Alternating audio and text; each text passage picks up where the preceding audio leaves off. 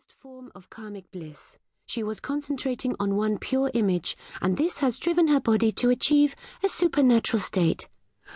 Can you describe the image? says the red haired woman. Was it white?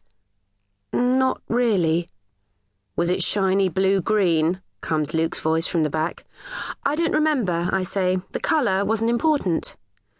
Luke, you must be very proud. Chandra beams at Luke. Is this not the most extraordinary thing you have ever seen your wife do? Luke looks from me to the smouldering coals and back to Chandra. Chandra, he says, this is nothing.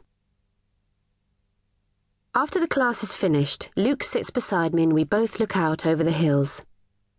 You know, I could really live in Sri Lanka, I say. It's perfect. The weather, the scenery, all the people are so friendly. You said the same in India, points out Luke, and Australia, and Amsterdam. I let my mind range back over the last ten months. Snorkeling in the Great Barrier Reef, the pyramids, the safari in Tanzania, buying all that silk in Hong Kong, the souk in Morocco, the amazing Ralph Lauren outlet in Utah. God, we've had some experiences. I forgot to tell you, Luke produces a pile of envelopes. Some post from England. I leaf through the envelopes. Vogue! I exclaim. Oh, look! They've got an angel bag on the cover. I gaze lustfully at the photograph of the bag. It's made of soft, creamy calfskin, with a beautiful winged angel hand painted on the front and the name Gabriel underneath in diamante. There are six different angels, and all the celebrities have been fighting over them. Harrods is permanently sold out. Here's a letter, he says. From Suze. Suze! I drop Vogue and grab it. Suze is my best friend in the world. I have so missed her. The envelope has a crest on the back with a Latin motto. I always forget how totally grand Suze is.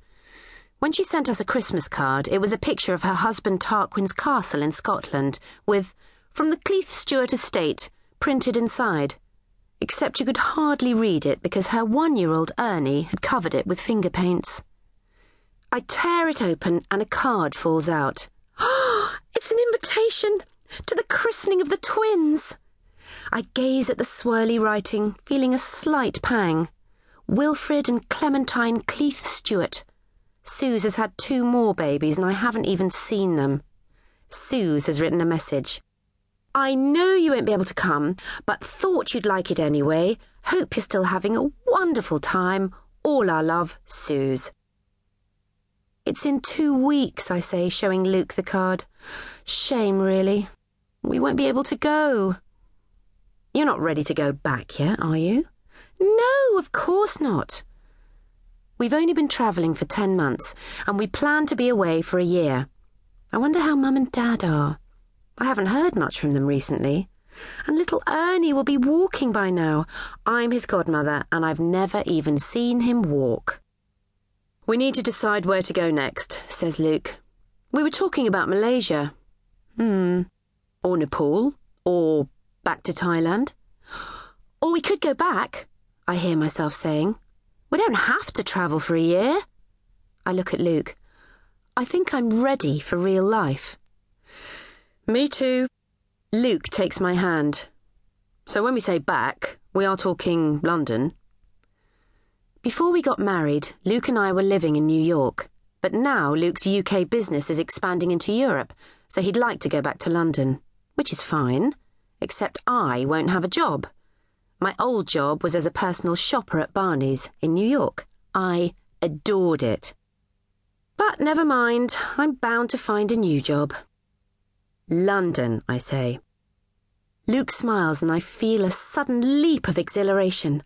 I'm going to see Suze again, and my mum and dad. We better let them know, says Luke, getting up. No! Let's surprise everybody. Surprise everybody? Becky, are you sure that's a good idea? Everyone loves a surprise, I say. Trust me. As we walk back to the hotel, we pass the wood carving centre where I pause for a moment, inhaling the delicious scent of wood. Mrs. Brandon!